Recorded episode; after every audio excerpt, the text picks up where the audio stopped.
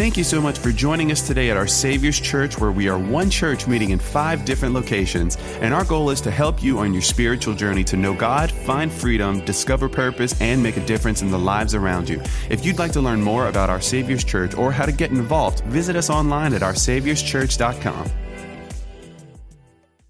Ephesians chapter 4, and the title of my message today, if you're taking notes, is very simply this The Calling. Can y'all say that?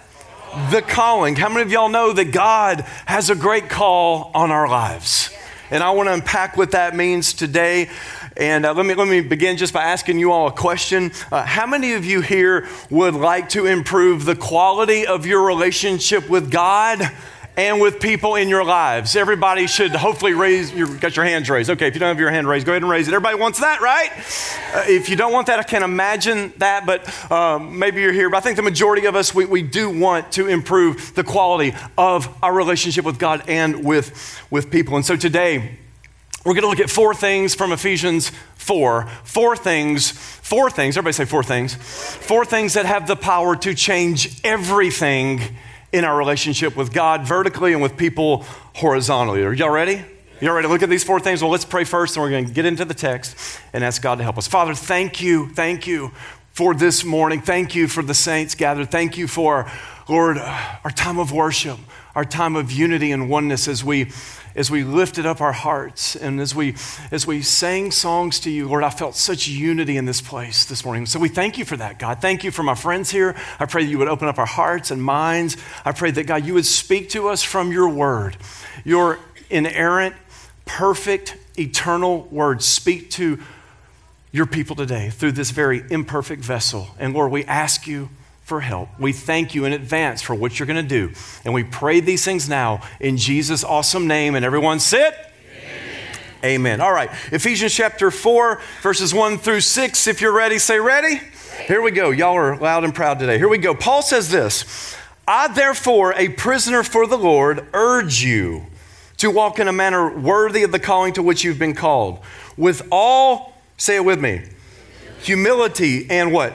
Gentleness, with what? Patience, bearing with one another in love, eager to maintain the unity of the Spirit in the bond of peace. There is, he says, there is one body and one Spirit, just as you are called to, to the one hope that belongs to your call. One Lord, one faith, one baptism, one God and Father of all, who is over all and through all and in all. Now, let me do just a little bit of review for those of you who may have missed last Sunday uh, or possibly the Sundays before. We've been looking at this letter that Paul wrote to the Ephesian believers. And last Sunday, we looked at what Paul said about the, the width, the length, the height, and the depth of the love and the power of God. Raise your hand if you were here for that message. Yeah, and, and the, the conclusion of it was that we must try to wrap our heads and our hearts around who God is and what God's done. And how many of y'all know we can never fully do that? But the aim is to try to comprehend how big God is and all that God has done in the world. And in particular, in Ephesians chapter 3 and into 4, we, we get this, this sentiment from the Apostle Paul that like he is in awe of what God has done. And when he, when, when, he, when he talks about the width, the length, the height, and the depth of, of God and his power and his love, particularly that relates to the fact that God has brought, watch this, both Jews and Gentiles together into one house, into one family. Do y'all remember those messages? When I preached about the Jews, the Gentiles, who they are, and, and what God did through Christ to bring them together? Well, that's the context. Paul has labored to show this how, how God's love and his power are so great, no matter how far away you may feel, no matter how far away you are from God. How many y'all know God's love can reach you wherever you are? And when you say, Well, I've hit rock bottom, thank God that you serve the rock that's at the bottom, and his name is Jesus, and he's able to lift you and to bless you and to restore you. Can I get a better amen? Come on, we serve the rock, Jesus. And so, Paul's laboring to show this in, in this letter, in, in this miracle, if you will, of God bringing Jews and Gentiles together, and the fact that, let's contemporize this, that God has brought all of us together into one house, black and white, rich and poor, people from all different walks of life. Come on, y'all, we're here together today worshiping, and we got all kinds of differences, don't we? We have a few Alabama fans, and I'm trying to get to another campus. Now, I'm just teasing. Don't leave, Alabama fans, the two of you. But, but we're, we are different. There are about two of y'all. The next freedom group, do it again, one more time. I'm just teasing, I'm just teasing. But we're also different, aren't we? And I promise you, the Jews were very different from the Gentiles, and the Gentiles were very different from the Jews. And Paul is laboring to show the miracle, if you will, how, of how God has brought very different groups of people together into one house, into one family. And it's by the blood of Jesus Christ who does it all. How many of y'all are thankful for Jesus who brings us together? Well, well that's the context here. And in, in Ephesians 3, Paul calls this a mystery. Now, we, we can use this word, it has kind of a different nuance depending upon the context. On one hand, mystery can be like, whoa, that's a mystery. Like, I don't know, it's mysterious, and we'll never know. That's how that word is, is often used today. But for Paul in Ephesians 3, a mystery involves something that was previously concealed that is now clearly and plainly revealed. And the context here is that for, for earlier generations, they didn't get the full picture of the plan of God to bring Jews and Gentiles together. But now, if there was any ambiguity, if there's any um, confusion, now God's plan is abundantly clear for anyone who wasn't in on the information that God has brought Jews and Gentiles together. And so here Paul is unpacking this mystery, showing us through the text what was previously concealed that is now revealed. And y'all, this is an amazing truth. As I was meditating on this passage, I'm like, wow, this is awesome. We can almost take this for granted that God has brought all different kinds of people together into one house. And how many of y'all know that's a beautiful truth? Everything I've said, those are beautiful truths, aren't they? Come on, aren't they? But Jew, Gentile together in one house, you and me together in one house is beautiful on one hand, but how many of y'all know can be, well, potentially problematic on the other hand? What do you mean by that? Well, just because you get saved and added to the church doesn't mean that all of a sudden, like all of our preferences and opinions all of a sudden merge and become one. How many of you know wherever you go, you take you with you? That's very deep right there. And you take the good, don't you? The bad and the and the ugly. You take your opinions, right or wrong, you take your preferences, you take it all. You bring it all into the relationships, don't you? You did into your marriage. That's why some never mind. i will get back to that in a minute. Some marriages are in trouble because you haven't learned to work through those differences. But this is beautiful on one hand, problematic, at least potentially, on the other, because let's be honest, we're all very different, aren't we? And as I was thinking about this with respect to my own marriage, Kelly and I are very different. Very different. She's out of town today, so I, I'm going to get away with a lot. um, we're very, we're very different. We're alike in, in some respects, but let me give you a couple of examples just to make this personal. Like in the morning, and especially in the afternoon as I go into the evening, I like the lights in our home to like kind of come down. I don't want every light on in the house. Can I get a witness? Let your light shine, but not in the early morning and not in the afternoon or in the evening, right? And, and, like she likes, I'm so glad she's not here. I'm going to get away with a lot. Here it comes. She wants every light bulb, like the 4th of July, the living room, briny, uh, shining like the brightness of the noonday. Can I get a witness for those of you who need help? Okay. And so I'll walk in a room and it's super, it's super bright. And I'm like, why, why is it so bright? I know why it's bright. She's like, you, you know, because I, I, like it light. She'll walk in a room and be like, why is it so dark? After oh, 19 years of being together, she still asks the question, why is it so dark? She knows the answer. Y'all know when you do that stuff, you know the answer. I like it dim, she likes it bright. And it's been a source of conflict at certain times, a little minor conflict going on. Let me, let me give you a better example. Um, when it comes to food, come on, Cajuns, lean in on this. She loves pickles and mustard. Raise your hand. If, okay, your next step is to go to the Youngsville campus. I'm just teasing. Don't you go anywhere. Pastor David, reel them back in. Listen, I, I, can't stand pickles. I hate mustard. In my opinion, both come straight from Satan's refrigerator. Can I get a witness? Is anybody with me? Look at all the godly hands being raised. Come on, Nick Swear. Look at all the so much godliness spread across this place. She likes to go to bed early, nine o'clock. Those eyes, uh, she starts fluttering and Listen, at nine o'clock, I'm ready to have a party. And I won't, never mind, I'll leave that. She's a planner. I like to figure out things kind of as I go, and I call it being led by the Spirit. That's a euphemism for not being a planner. all right. Anybody with me? Come on. Are y'all, are y'all got some differences? Yeah, all right. Well, uh, what, what, what do we have in common? Well, we really love Jesus. Yeah, that's a good place to start, huh? And we really love good sushi. Come on, the kingdom of God will advance with those two things love for Jesus and love for sushi. And we're super into one another. Like she like is into, I'm teasing, it's other way. I'm, we're into each other. And we we do have a lot of differences, but we, we do have, we have a lot in common. But here, here's the truth in all seriousness. Think about your marriage. Think about your relationships outside of here, but even especially in here. We are all very different in many ways. And if we're not careful, our differences can lead to ungodly divisions in our, in our lives. Does that make sense? Differences can lead to, they don't have to, but can lead to divisions.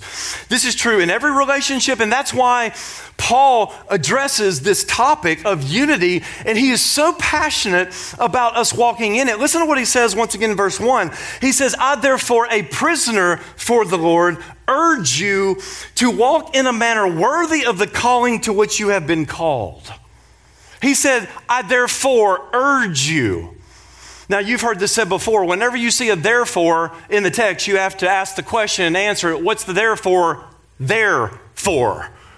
Okay? In the Greek, the, ter- the term un, say it with me. Go un. Do it again. Un. Therefore. What's the un, the therefore, therefore? Well, Paul's saying essentially, in light of everything I just shared, he wouldn't say chapters one through three because he didn't put a one and a two. But in light of everything that was just shared and what we call chapters one through three, Paul's saying, therefore, in light of all this, that you're saints, you're called, you've been predestined, you've all been called to one body, one purpose, all, all that. He's saying, therefore, in light of that, I want you to walk, that is, live in a manner that is worthy of the calling to which you have been called. And he says, I urge. I mean, this isn't like, hey, if y'all don't mind, it's, I, my veins are about to come out. I can feel it, Kim. I urge you. It's like there's passion in it. I urge you, like, come on, church. I'm urging y'all. I'm encouraging, strongly encouraging y'all to walk in a manner worthy of the calling to which you've been called. And the question is, what is the calling? What is the calling? What is the calling? Well, the calling is that they were called. Everybody say called called before time began to be in relationship with Christ. Are y'all there today? Most of y'all, if you're not yet, you will be by the grace of God. We were called to be in relationship with Christ and to be in, watch this, you can't divorce them, in relationship with one another in the house of God. And some people just want to be in relationship with the Lord and kind of do their own thing, but they, they don't want anything to do with the people of God because there are too many hypocrites up in the church, people will say. How many of y'all know? We can use one more. We're all hypocritical in some sense. Not, we don't walk that way, do we? But there's always a gap in some measure between what we know and what we should do, okay? But he said, I want you to walk in a manner worthy of the calling to which you've been called. You've been called, I've been called, we've been called to walk with Christ, to be in relationship with Christ. And watch this, we are also called to be in relationship with one another. And I promise you, the devil is on the loose and his demons looking to deceive, looking to distract, and I promise you, looking to divide. And let me just speak it over this campus and over our, our church and over every church. What God has placed together, let no man separate. And I am, I am on a mission today because I promise you the devil is at work. And I'm sick and tired of watching Christians sit back and allow the devil to separate, to divide what God has brought together. I'm, I'm done. Like I'm like, okay. And Paul's helping me emotionally get into this to preach to y'all because some of y'all need to be done because you're allowing the devil and people who serve him to get up in your relationship to divide and separate what God's placed together. And listen, we have to be so super careful in this area in our church, in our marriages, in every relationship that we have. Can I get an amen? Because you know it's true. They were called to live in a manner that well, showed honor to God and honor to the people that God had placed in their lives. That's our calling. Now, there's more to it, but that's the foundation. We're called to God. We're called to one another. We're called to work, to, to walk in a manner that's worthy of that calling, meaning there is no incongruence. There's no disagreement. There's no division. There's, there's unity. There's agreement. There's oneness. And we have to fight, don't we? Husbands and wives, you have to fight for oneness. And that's not just a physical thing, that's an emotional thing. Because I've heard that the only thing worse than being divorced is living in the same home, being married, and living and acting like you are. Same bed, different pages. Same church, different pages. To some extent, that's okay, but y'all, come on, we've got to be unified. And in verses two and three, Paul spells out what this means in terms of this walk in very simple, but it, really a very powerful way. Listen to what he says in verses two and three. We are to walk. Everybody say, walk. Walk with all humility and what? And gentleness with what? Patience. With patience, bearing with one another in what? In love, eager to maintain the unity of the Spirit in the bond, in the bond of peace. Wow. Just a couple of verses there will take you a long way if you walk this out. First of all, he says that we are called to walk in humility. Everybody say humility. What is it? Well, someone said humility is not, everybody say not. It's not thinking less of yourself, but thinking about yourself less. Does that make sense? It's not walking around going, I'm no good, I'm trash, I'm. No, if you're in Christ, you're a saint. You're the righteousness of God. You are not yet who you want to be, but thank God you're not who you used to be. You're forgiven, you're redeemed, you're restored, you're made in the image of God. He's got a great purpose and plan for your life. Do you sin? Yes, but thank God you have a Savior who delivers you and forgives you over and over. Are y'all thankful for that? So you don't talk down like that. You have to understand biblically who you are Yes, but who are you biblically? You're a saint. Come on, saints. It's not walking around thinking less about myself. I'm, uh, it, it's thinking about my needs and my preferences, your needs and your preferences less, and preferring others over our own opinions and interests. Simply, right? Humility is the opposite of pride. What? Let me ask y'all a question. What is in the middle of the word pride? P R I D E. What's in the middle? The P R, the D E. Who's in the middle? What's in the middle? You, I. Anytime you, you see pride manifest, you're going to see the P and the R, the D and the E, and you're going to see the I right up in the middle of the pride. It's I. I will. I want, I must. Everybody say I. Whenever you sit down with someone, and, and people don't always do this out of pride, but if you hear too many I's, you know that there's also a P and R and a D and an E because we're all preoccupied by nature, aren't we? With ourselves. The I in pride. What is pride? Pride says, here's my definition I know better and can do better because I am better. That's the spirit of, of pride. And, and, when we're proud, someone pointed this out, everyone knows it but us. It's like bad breath. I mean, typically, I mean, your breath has got to not stink, but stank if you smell it on yourself. Somebody just got a revelation. Like, that's true. That's true. But when you got bad breath, everybody else is like, oh. And you're like, what? Isn't that true? C.S. Lewis says this according to Christian teachers, listen carefully. Lewis says the essential vice, the utmost evil is pride. Unchastity, anger, greed, drunkenness, and all that are mere flea bites in comparison. It was through pride that the devil became the devil. Pride leads to every other vice. It is a complete anti God state of mind. Very true, huh? Pride is a repellent. And I love South Louisiana, but I have a complaint. And it's not just here, but because I'm here, let me complain. The mosquitoes are like driving me nuts. like that just like hell opened and they all flew out.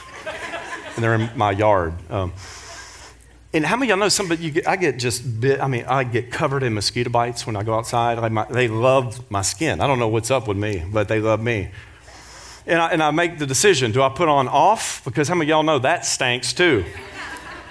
Do I want to stank or do I want to be bit? Stank, bit, stank, bit. I'm going to go with, uh, I'm going to just stink. Cover myself in off, and that's designed to be a repellent to keep them off. How many of y'all know pride is that way as well?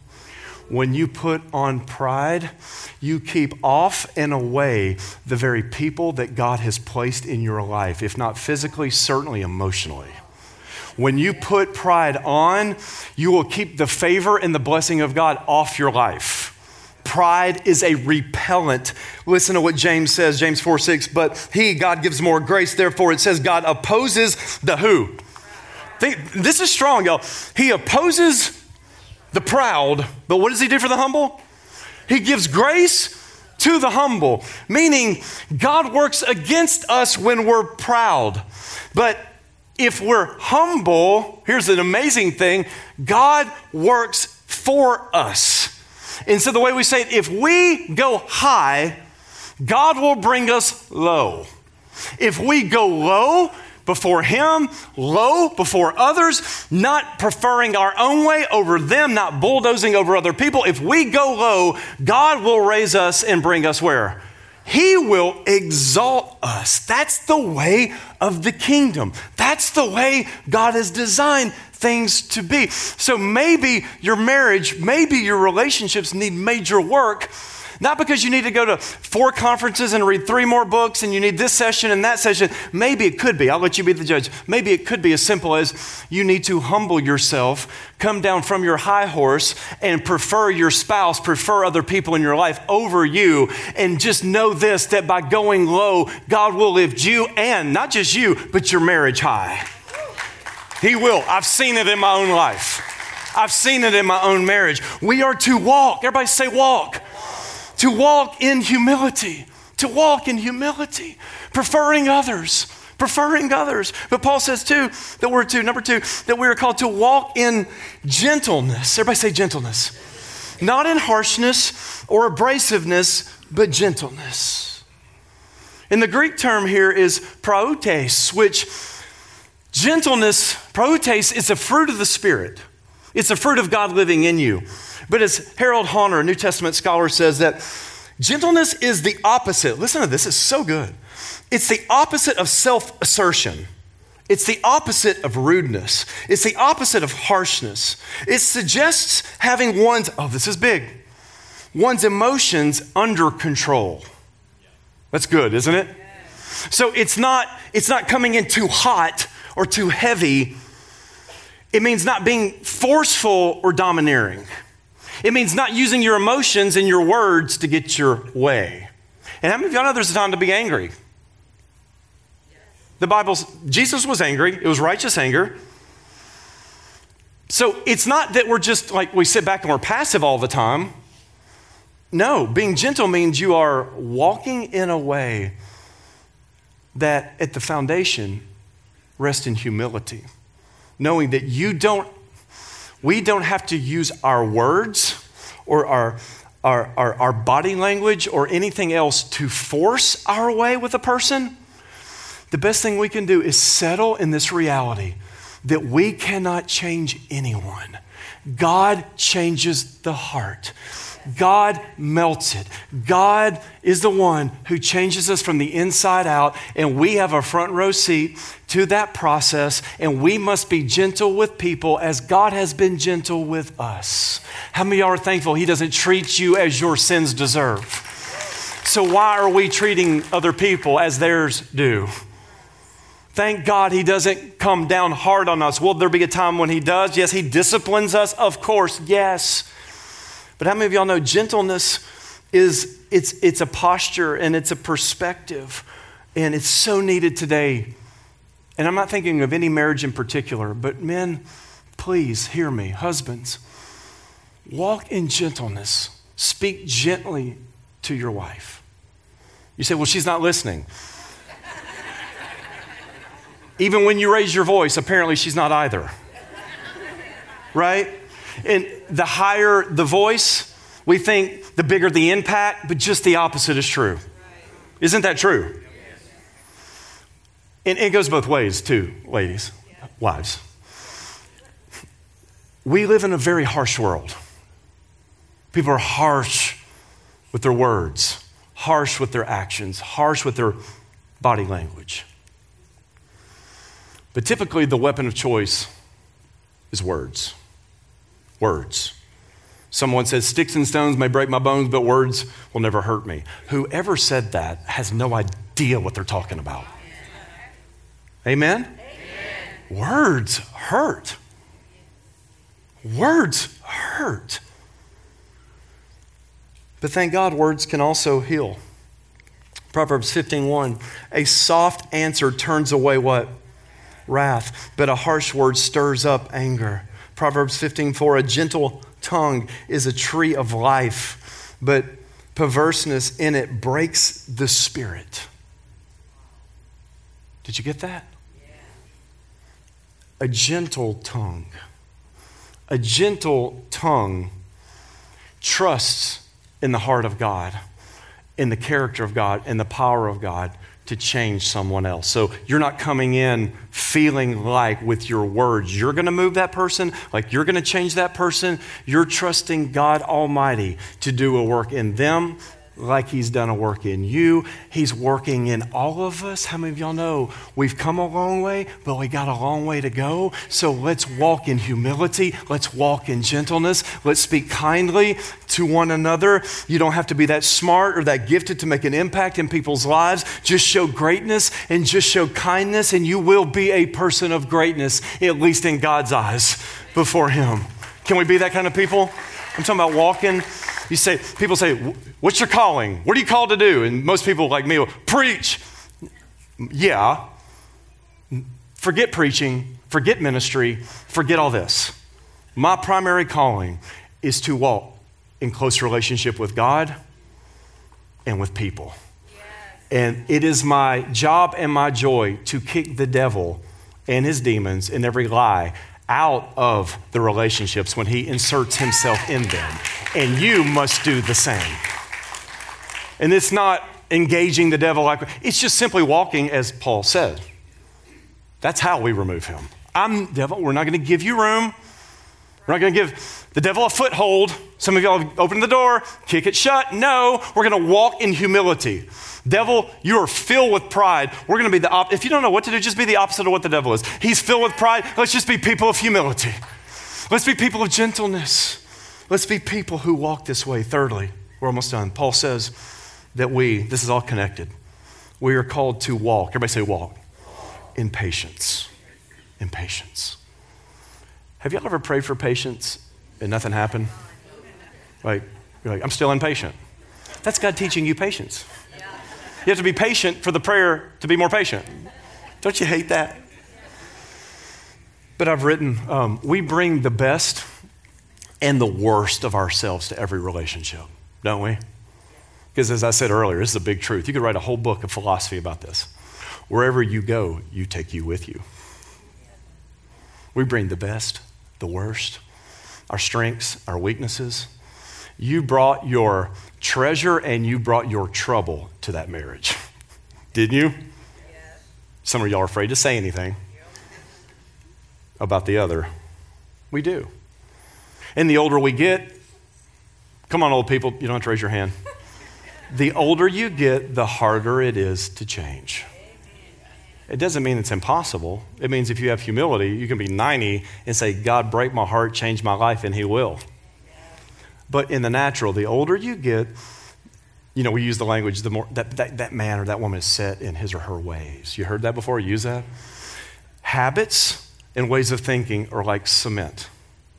They get, they get poured and then left to themselves, They get harder and harder till they solidify into what the Bible calls a stronghold. Now, thank God Jesus has a jackhammer. He could come and break up anything bad in your life. Come on, freedom. But it's the humility to recognize there are unhealthy, sinful ways that have, have uh, hardened, my, that have uh, formed in my life. And they have created, let's go this way, a barrier emotionally between me and other people. And it's repenting. And it, we, we, use unhealthy today, and that's such like, okay, unhealthy. Let's call it what it is. Pride and sinful thoughts are just that sin. I mean, t- today people redefine sin in so many ways, okay? Sin, according to 1 John, is lawlessness. Lawlessness. It's breaking God's law. When we think that way, we are rebelling against God, His nature, and who He's called us to be. And in that, out of that, we see pride, don't we? And if pride is the source, if pride is the root, then you see all kinds of ugly fruit out of that, don't you? Are y'all tracking? You know, when, you, when you're engaged, a lot of people, when they get engaged, they're fired up about the person they're going to marry. Typically. If they're not, I say, hey, you should be married. You shouldn't get married if you're not fired up. But beforehand, typically, not always, but a person will, will minimize the other person's weaknesses and maximize their strengths. Mom, dad, this dude, like he's amazing. Or however old you are and whoever you talk to. This person's incredible. He's this, she's that. And you go on and you maximize the strengths, but what do you do? minimize the weaknesses. And then what happens? You get married, you go on a honeymoon, and then you come back and you do the opposite. Don't you? So you're, you're afraid to agree. Then we maximize their weaknesses and minimize their strengths. We do it. And we see things in other people Oftentimes, we are the angriest at things in people's lives that we have not confronted in our own. Guilty. Like harshness, sometimes, I'm always careful to not overstate my case. Sometimes harshness comes from a place in you. You're mad at yourself you're feeling down on yourself. You're walking in false humility. You're mad in that internal frustration you have inside, directed towards self, gets redirected toward other people. And if, let's use the word unhealthy, that's unhealthy and that's sinful. And we all do it in varying degrees and in different seasons in our, of our lives. Harshness, pride, and the key here is impatience. We get impatient with people. Maybe today you're experiencing impatience with the person that God has called you to, your spouse. And you see that person's bad habits and sinful, let's call it sin. You see their sin and you're frustrated because you have a front row seat to all of it. And you're wondering, when is this person, when is my wife, when is my husband you know, when you're mad, it's this person. God, when is this praise like that's your husband, that's your wife? When are they going to change? And remember this I promise you, somebody's also asking the same question about you. My name is Pastor Scott. And I came up here today to be further away from you, so I don't want to. Somebody thought this was arbitrary. No, no, no, no. I'm your friend. Does this make sense? So we get impatient with the people we love when they don't change. And in some cases, we jump ship. We come up with another plan. Oh, this wasn't the will of the Lord for us to be together. If you're married, if you think it wasn't before, it is now. Because this is what you're called to. Now, Jesus gives a way out for certain things, that aside, I'm talking about the differences that we face, the differences in our relationships, the things that can, small things, small foxes that destroy the whole vineyard. What's the remedy? Well, according to Paul, there's an original meaning. There are many points of application. It's this we need patience, don't we? For the process of change in our own lives. So, I'm trying to stick to time here. Some of y'all have been so hard on yourselves, and you're so discouraged because of your own failings. I understand. I can pick myself apart until there's nothing left. That, that's my flesh pattern if I go there. Anybody else? How do I battle that? Ephesians chapter 1. Knowing that God called me before I had done anything good or bad. Before I was born, He elected me and He selected me, knowing in advance all the horrible things about me, and there's nothing I could do to keep Him from loving me. So, if the God of all creation loves me and affirms me and has a great, godly, kingdom centered purpose for me, who am I to talk down on myself and to stay down? I go down, you'll go down, but don't stay down. We are the saints of God, and He's not done with us yet. He's not done with me yet. My wife would say, for where, amen. But see, you lose heart and you lose focus so easily. I know I do. We need patience for the process in our own lives. We need patience for the process of change in other people's lives. And I, I, love, I love this. This passage, I could preach literally a series on this one verse, and you believe me. John 13, 1, John tells us that Jesus is getting ready to depart to go out of the world to the Father. Listen to this carefully. We're almost there. Having loved his own who were in the world, he loved them to the That's powerful. You know how many times I've stood on that verse? Jesus walked with them. Some walked away from him, but he walked with them. Through all the obstacles, through all the sin, through all the setbacks, through all the unbelief, he walked with them to the very end.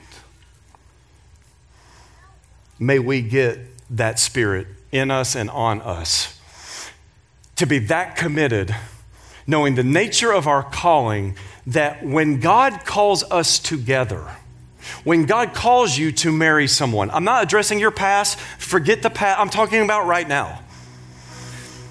God, you have loved me. Me. You have always loved Scott Adams. I can't figure out why. I mean, in light of his perfection and my imperfection, but Lord, I'm not going to figure that out. I, I, I can't. I'm just going to receive that. Would y'all receive that? He just loves you. And in J.I. Packer's book, everybody should read this book, Knowing God. Third chapter, next to last paragraph, J.I. Packer says this God's love to you is utterly realistic, utterly realistic, based on his prior knowledge of the worst about you. So that no discovery now, no new discovery can disillusion him about you the way that you are often disillusioned about yourself and quench his determination to bless you. In other words, God's love for you is realistic. It's not idealistic. It's not based on what could be or who they should be. It's based on who you are. And God loves us, Ephesians says, with an eternal love. He's called us with an eternal calling. Here we are called to Him and called to one another. So we should walk in a way that reflects the love that God's shown to us to one another. So if he loved me to the end before it began, but all the way through to the end, into heaven itself and through all eternity, shouldn't we be the kind of people with that perdurable, ongoing, unbreakable, unshakable love? Shouldn't we be that way? Sorry for the spit. Shouldn't we be that committed? Is Jesus committed to you? My God, then we should be committed to Him and to the people He's placed in our lives. How far should we walk with one another? All the way to the end. Do you want to be like Jesus? We say that, but then you go home and all the lights are on. and Kelly puts pickles on my sandwich. Woman? I've never said that. She would kill. If I ever said woman, I'd be a dead man. How far should we walk? Answer? To the very end. Why? Listen. Because this is our calling. This is what we're called to. Husbands, wives, grab, grab, grab one another's hands right now. If you're single, you can just, if you want to be married, just pretend. He's coming, y'all. She's coming. Grab, grab, grab, grab his hand, grab her hand. What God has placed together, let no man separate. Body of believers here, you don't have to hold hands. That'd be weird.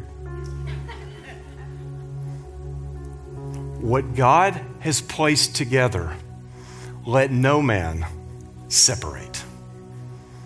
When He joins you in a small group, when He places you in a church, it's so easy to get distracted and wonder, and uh, we've all done it. What God has placed together, let no man separate. We must fight for unity. We must fight for oneness, which leads us to the fourth and final point that'll take two minutes. Paul says that we are to bear with one another in love. Would y'all do that? Would y'all with me do that with one another? Two of y'all, will y'all do that? Okay, there you are. There I know you're with me. And be eager to maintain the unity of the Spirit in the bond of peace, because Paul says this in verses four through six there is one body. Everybody say one body. And one Spirit. Just as you are called to the one hope that belongs to your call one Lord, one faith, one baptism, one God and Father of all, who is over all and through all and in all. Isn't that amazing? We are we are one. Now let's go and let's live like it. We're unified. We're the body of Christ. And as we walk in unity, I see this so clearly. Let me give you some vision. When we walk in unity, loving one another, preferring one another, walking humbly, gently, patiently, bearing with one another in love, being eager to maintain the bond of the unity in the spirit of the bond of peace, when we do that,